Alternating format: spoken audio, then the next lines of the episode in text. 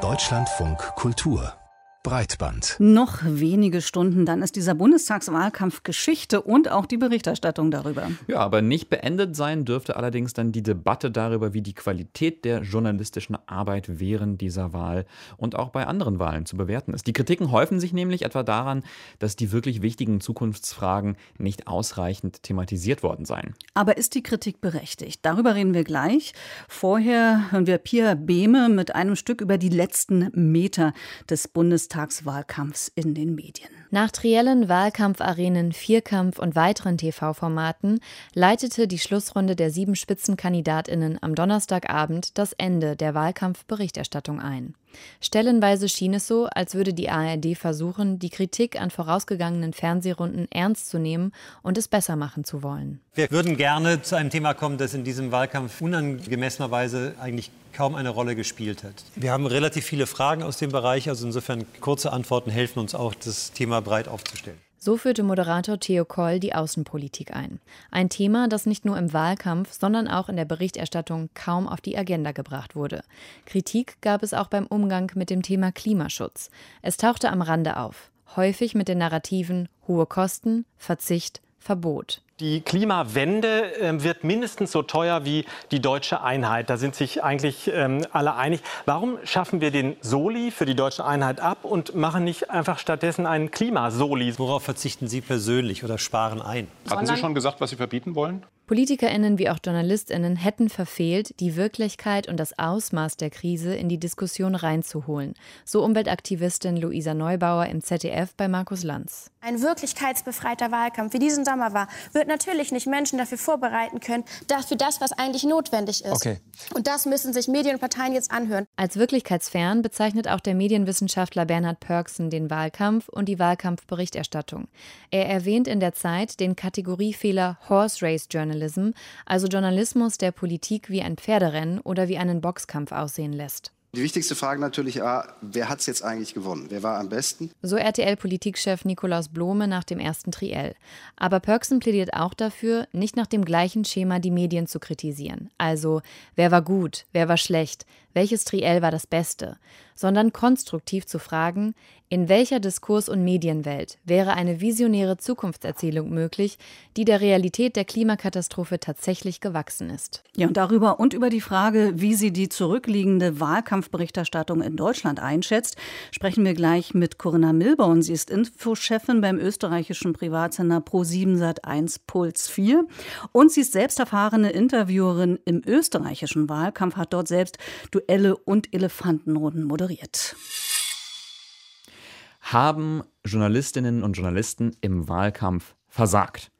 Dieser Vorwurf, der steht derzeit im Raum, ausgesprochen wurde der vom taz-Journalisten Peter Unfried, aber auch der Medienwissenschaftler Bernhard Pörksen äußert sich entsprechend kritisch und der Schriftsteller Navid Kermani, der spricht von einer Sinnentleerung. Aber sind wir Deutschen dazu selbstkritisch oder ist die Kritik berechtigt? Darüber wollen wir jetzt mit Corinna Milborn sprechen, Politikjournalistin aus Österreich. Hallo Frau Milborn. Hallo, danke für die Einladung. Ja, Frau Milborn, wie haben Sie den Wahlkampf in Deutschland und vor allem die Berichterstattung dazu erlebt?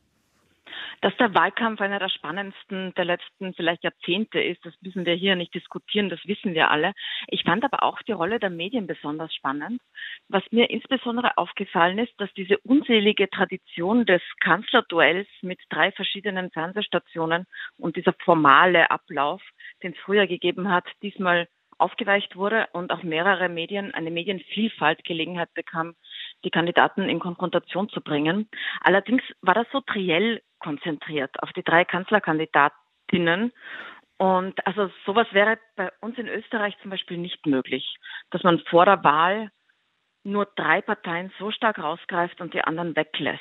Und das war vielleicht auch ein Grund, dass in diesen TV-Wahlkämpfen zumindest keine richtige Diskussion zustande gekommen ist und man sich nicht wirklich ein Bild machen konnte, was nun die Unterschiede sind. Weil so eine heftige Diskussion führt ja auch dann mehr in die Tiefe, wenn sich die Kandidaten gegenseitig vorwerfen, was der andere in einem Thema falsch macht. Und das haben die Journalistinnen und Journalisten zugelassen, dass sehr viele Phrasen einfach von den Kandidaten kommen, dass die ihr eigenes Ding machen durften und das auch wenig genützt, um eigene Informationen einzubringen, war mein Eindruck. Es gab ja schon neben den Trials gab es ja noch ein paar größere Runden und dann wurden jetzt zum Schluss, gab es nochmal ein Septel oder so, wie sich das genannt hat, also mit 7 Parteien. Aber Sie meinen, dass die Konzentration auf das Triell sehr stark war. Würden Sie auch so weit gehen, was einige ja meinen, dass man von einem Medienversagen sprechen muss? Ich finde, Medienversagen ist ein sehr großes Wort. Ich verstehe die Zuspitzung, aber es sind sicher Chancen versäumt worden. Und diese Konzentration auf die Spitzenkandidaten und die Spitzenkandidatin vor allem, die hat ja schon viel früher begonnen. Das ist ja auch der politischen Lage geschuldet, also der internen Kämpfe in den Parteien um die Spitzenkandidatur. Aber es ist mir unangenehm aufgefallen, wie sehr man sich da auf eigentlich nebensächliche, persönliche, kleine Details konzentriert hat, teils wochenlang und auch in der Qualitätspresse und die großen Zukunftsfragen gar nicht so groß waren. Und ich fürchte, dass das mit einem unreflektierten Umgang mit Social Media zu tun hat. Weil ja auf Social Media, das wissen wir ja aus vielen, vielen Analysen, auch zum deutschen Wahlkampf, Polarisierung belohnt wird. Und da natürlich Propaganda betrieben wird, auch österreichische rechtsextreme Medien haben Gerüchte und falsche Nachrichten über zum Beispiel Annalena Baerbock in die Welt gesetzt, die immer noch da sind, die in Deutschland viel geteilt wurden. Und ich hatte den Eindruck, dass auch Qualitätsmedien sich dann genötigt sehen, das aufzunehmen und das in einem viel zu großen Ausmaß gemacht haben. Das hat zu so einer Konzentration auf Personen geführt, oft sehr negativ, und den Raum für die Diskussion über die Zukunft, die uns ja alle angeht, in der ganzen Welt sogar, was in Deutschland passiert, zu sehr in den Hintergrund gerückt, meiner Meinung nach. Mhm. Das mit der Zukunft, da sprechen Sie was an. Der Taz-Journalist der Peter Unfried, der spricht sogar von so einer unausgesprochenen Abmachung der Journalistinnen und Journalisten, bestimmte Themen nicht anzusprechen, beziehungsweise dieses Ausklammern der Zukunft akzeptiert zu haben. Und jetzt kommt ja auch eine sehr besondere Kritik aus der Klimabewegung. Das sei eben bloß ein Thema unter vielen gewesen. Dabei sei es eben das Thema des Wahlkampfs gewesen. Und das sagen ja natürlich auch viele Vertreterinnen und Vertreter von Partikulargruppen über ihr Thema. Aber wenn man jetzt der aktuellen Forschung Glauben schenkt, dann ist es ja wirklich ein ganz großes Thema. Und da fragt man sich, hat Wahlkampfberichterstattung, also kann die nicht so ein Thema zu dem Thema machen? Ist das überhaupt nicht möglich?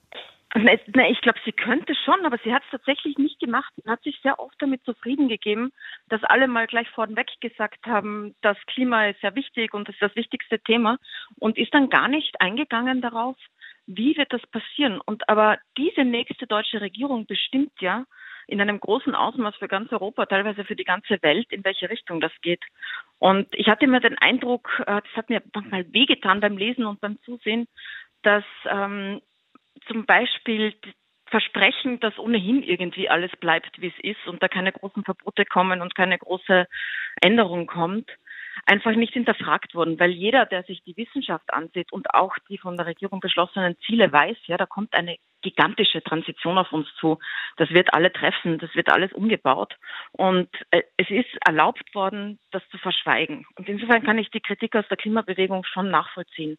Ich finde schon, dass man es machen hätte können, weil diese extrem fokussierte Aufmerksamkeit von einer großen Masse von Menschen auf Politik in einem Wahlkampf und noch dazu in einem so spannenden, kann man nützen, um Themen reinzubringen, die auch in der Redaktion vielleicht manchmal zu komplex erscheinen und zu wenig aktuell. Aber jetzt ist es ja aktuell. Also ich verstehe diese Kritik. Aber Frau Milborn, ich muss mal dagegen halten, denn andererseits ist es ja so, wir haben ja Wahlkampf und das Wort Kampf besagt ja schon, dass die Emotionen sich da hochschaukeln, dass man da gegeneinander antritt sozusagen und das zumindest erstmal per se man denken könnte, da ist gar nicht der Raum für eine differenzierte Betrachtung von Themen. Und das sind ja wirklich sehr unterschiedliche Logiken, die nachhaltige Berichterstattung und so ein Wahlkampf. Lässt sich das überhaupt miteinander kombinieren? Ich glaube, ja. Also erstens, es ist ja auch geschehen in Deutschland, aber in verschiedenen Formaten und verschiedenen Medien. Insgesamt, wenn man sich die deutsche Medienlandschaft angesehen hat, war da wahnsinnig viel Information drinnen. Aber auf diesen zugespitzten Wahlkampf am Ende, der sich dann so auf die Spitzenkandidaten konzentriert, ist es eben, glaube ich, umso wichtiger, da diese Themen präzise reinzubringen und präzise nachzufragen und vor allem auch eine Diskussion zwischen den Kandidaten darüber anzuregen. und mal auch laufen zu lassen, damit man sich ein Bild machen kann, wo stehen die, und die nicht damit durchkommen, dass sie sagen, es ist uns eh wichtig, aber die Details, die werden wir schon noch sehen, weil so viel Zeit ist ja nicht mehr, die müssen das jetzt machen in der Klimafrage. Übrigens auch in der Digitalisierungsfrage, da ist auch so entscheidend, was Deutschland macht für ganz Europa, und das kam mir auch viel zu wenig vor. Das ist, also da ist die nächste deutsche Regierung wird entscheidend daran mitwirken, ob Europa zwischen USA und China zerrieben wird oder sich doch einen eigenen Standpunkt aufbaut. Und das war auch so ein Thema, das kaum vorgekommen ist.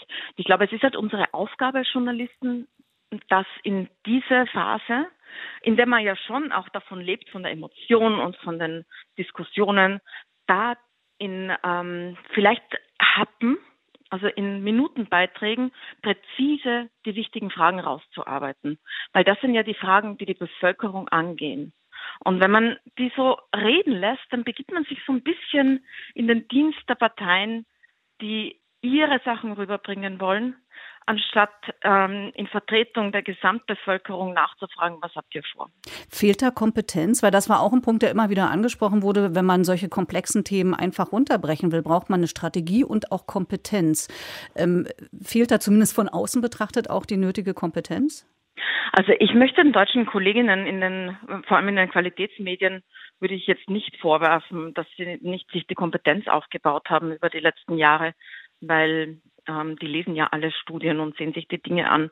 Aber ich habe den Eindruck, es gibt so einen, das ist vielleicht auch mit diesem unausgesprochenen Übereinkunft gemeint, ich habe den Eindruck, es gibt so eine kleine Hemmung, komplexe Themen an die breite Masse zu bringen. Obwohl genau die Endphase eines Wahlkampfes besonders geeignet ist dafür. Weil viele Menschen interessieren sich ja 4 Jahre lang nicht für Politik und steigen dann ein, weil sie ihr Wahlrecht ernst nehmen. Und dann steigen sie ein und schauen sich das an, was machen die Parteien. Und da kann man jetzt auch nicht sagen, diese komplexen Themen, die sollen einer Infoelite übergelassen werden, die müssen an die breite Masse. Und das, finde ich, ist auch gerade die Aufgabe von Massenmedien. Sagt Corinna Milborn, Politikjournalistin und Infodirektorin für Public-Value-Formate bei Puls4 TV. Vielen, vielen Dank für das Gespräch. Dankeschön. Vielen Dank für die Einladung.